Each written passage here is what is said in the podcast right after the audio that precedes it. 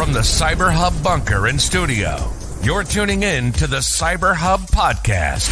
And now for your host and CISO, James Azar.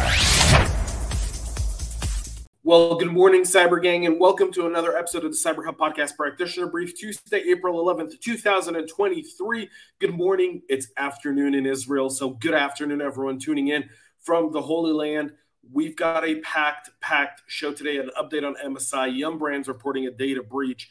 NPM has a huge problem on their hands. We'll talk about that as well as Android and a very interesting write up by The Hill. Now, Americans fear cyber security attacks more than nuclear war. We'll talk about that psychology here in just a moment.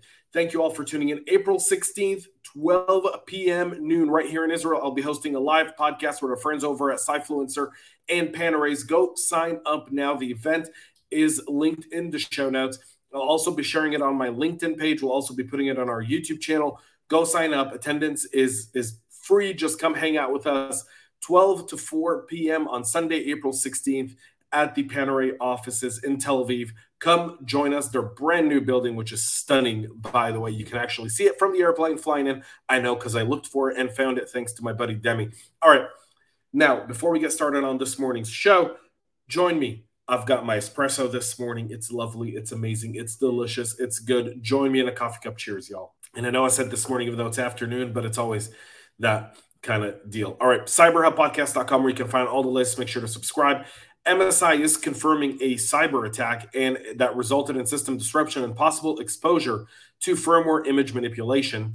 In an online notice posted by MSI that described the incident as a network anomaly, said it was immediate, immediately activated relevant defense mechanisms after identifying the intrusion. Currently, the affected systems have gradually resumed normal operations. There's been no significant impact on the financial business. This matches yesterday's statement. The group uh, comes after a ransomware attack by known as Money Message boasted on its leak website about hacking the company infrastructure.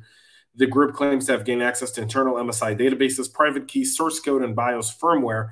Money Message also claims to have all of the tools it needs to create malicious BIOS images and sign them. MSI urges users to obtain the firmware BIOS update only from its official website and to not use any files from sources other than the company's official website. That's something to keep in mind. Um, obviously being that they're located in Taipei, Taiwan, and with the recent kind of Chinese tension on their targeting um, um, Taiwanese organizations and Taiwan as a whole, you're probably we're probably going to see more and read more into this here uh, over the next few weeks. KFC Pizza Hut owner Yum Brands is disclosing a data breach after a recent ransomware attack. Yum Brands, the owner of KFC, Pizza Hut, and all of our favorite Taco Bell fast food chains, is now sending data breach notification letters to an undisclosed number of individuals whose PII was stolen in a January 13th ransomware attack. This comes after the company said that some data was stolen from its network and has no evidence that the, attacks, the, the attackers exfiltrated any customer information. The data breach notification letter sent to affected people starting on Thursday. Yum Brands revealed it has now found that attackers stole some individual personal information, including name, driver license number, and other ID card information. This is likely going to be uh, more employee related than customer related. The company also added that an ongoing investigation has not found evidence that the stolen data had been used for any identity theft or fraud.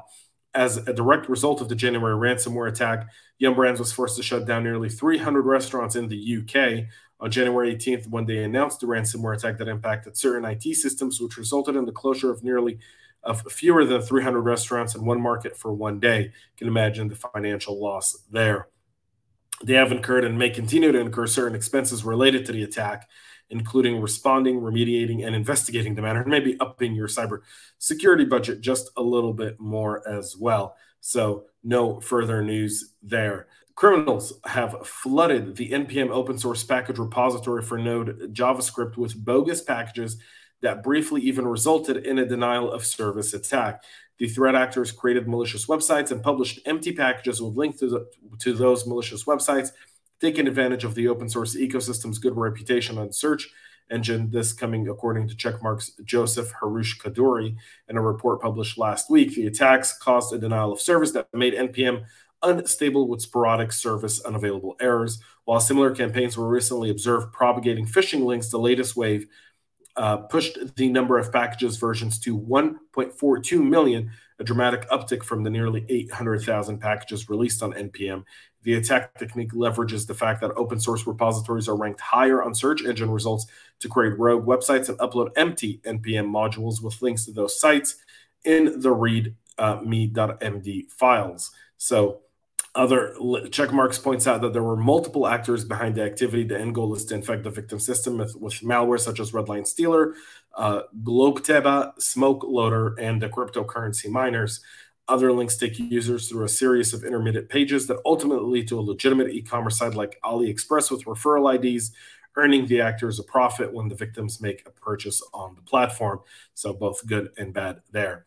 Over 1 million WordPress websites are estimated to have been infected by an ongoing campaign to deploy a malware called Balada Injector since 2017. The massive campaign per GoDaddy Sucuri leverages all known and recently discovered theme and plugin vulnerabilities to breach WordPress sites. The attacks are known to play out in waves. Once every few weeks, the campaign is easily identified by its preference for a String.fromCharCode obfuscation, the use of freshly registered domain names hosting malicious scripts on random subdomains, and by redirects to various scam sites, according to Dennis uh, Sigabu, uh, Singabuko. Sorry, Dennis, I apologize for not saying your last name correctly. The website uses fake tech support, fraudulent lottery wins, and rogue CAPTCHA pages, urging users to turn on notification. Please allow to verify that you're not a robot, thereby enabling the actors to send spam ads. The report builds on recent findings from Dr. Web, which detailed the Linux malware family that exploited flaws in more than two dozen plugin and themes to compromise vulnerable WordPress sites. Balada Injector has relied on over 100 domains and a plethora of methods to take advantage of known security flaws, with the attackers primarily attempting to obtain database credentials in the wp-config.php. So there's that, and you want to make sure you're updating your plugins and um, uh, backgrounds there as well urgently in WordPress. An app for sale. Cyber criminals are selling Android hacks for up to $20,000 a pop. The marketplace for malicious Google Play applications and app takeover tools is thriving thanks to a now novel hacking technique and lax enterprise security among app developers. In an April 10th blog post, researchers from Kaspersky published a result of a broad study of nine of the most popular dark web forums, tracking activity from 2019 to 2023 they found a thriving marketplace of buyers and sellers trading access to app developer accounts, botnets, and malicious Android applications, sometimes for thousands of dollars at a time, depending on the app and its complexity, according to the report. In some cases, particularly useful wares like source code that can borrow you into an existing cryptocurrency or dating app on Google Play are going for multiple thousands of dollars simply because of the upside of those types of apps. The attackers find a way to bypass security scanners. Then the people developing the security scanners deploy patches to ensure that doesn't happen again. And then the attackers find new flaws, and that's the circle.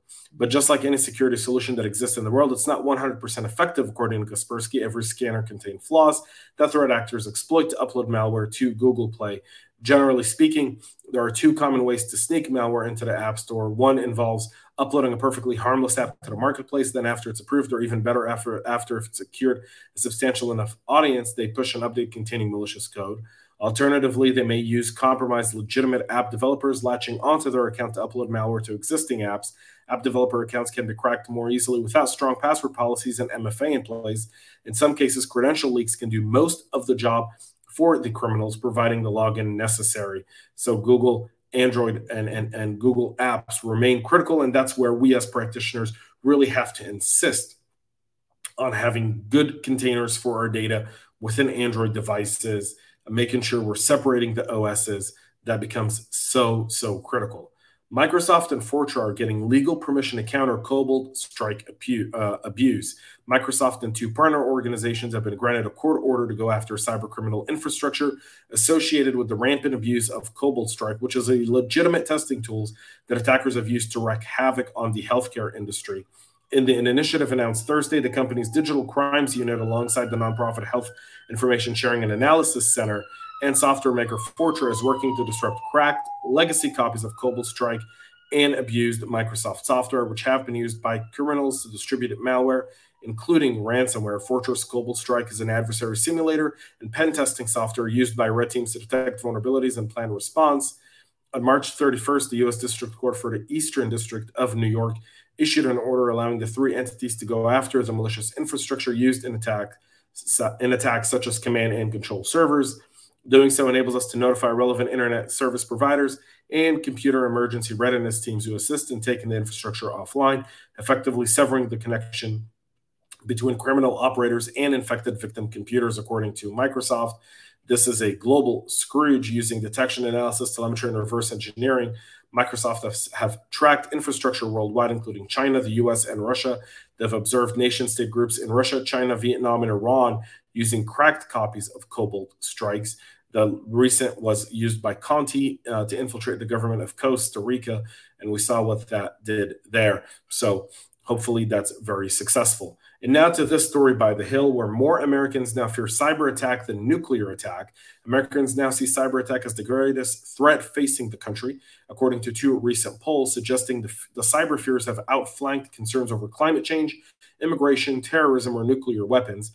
The national obsession with computer on computer attack, documented in a 2023 Gallup poll and a 2022 Pew Research survey, come at a time when cyber attacks seem to be everywhere and nowhere. Most Americans would be hard pressed to name a recent act of cyber uh, terrorism that claimed American lives or plunged the nation in economic chaos. Yet the daily news cycle brims with accounts of rising cyber tensions more than any past cyber attacks. Perhaps American fear the attack is yet to come. We know that terrorist organization, terrorist groups are recruiting young computer specialists, according to Scott White, who's an associated professor and director of the cybersecurity program at the George Washington University. It's no longer bombs. It's can you launch a cyber attack from a safe haven country against the United States? In a, the Gallup poll published last month, 84% of respondents rated cyber terrorism as a critical threat, ranking it above ranking it above 10 other fears, including international terrorism, global warming, the conflict between Russia and the Ukraine and Iran's nuclear program. In a Pew survey published last June, 71% of Americans rated cyber attacks from other countries as a major threat, ranking them above China or Russia's global power and influence. Global warming and infectious disease. By the way, China and R- Russia's p- power and influence rise is due to cyber threats. Um, they're, they're coming at us, they're cutting our organizations, they're stealing IP, they're defrauding at least $10 billion a year th- this is no joke here. The fact that Americans are paying more attention to this is very, very uh, uh, good for us as practitioners. This shows the fact that that people do care. It's a great op- way to build relationships across the organizations. It's a great way to break down walls that exist, and it's a great way for cybersecurity practitioners, CISOs, directors, VPs, or even an analyst or a GRC audit function to go through these steps and explain the dangers that exist for organizations there.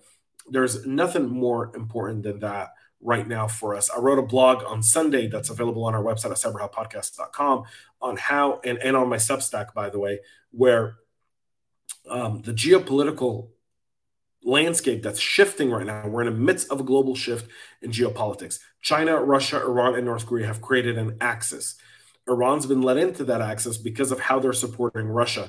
China sees the Russia and Ukraine war as keeping the West occupied while it makes its moves moves in the South China Sea.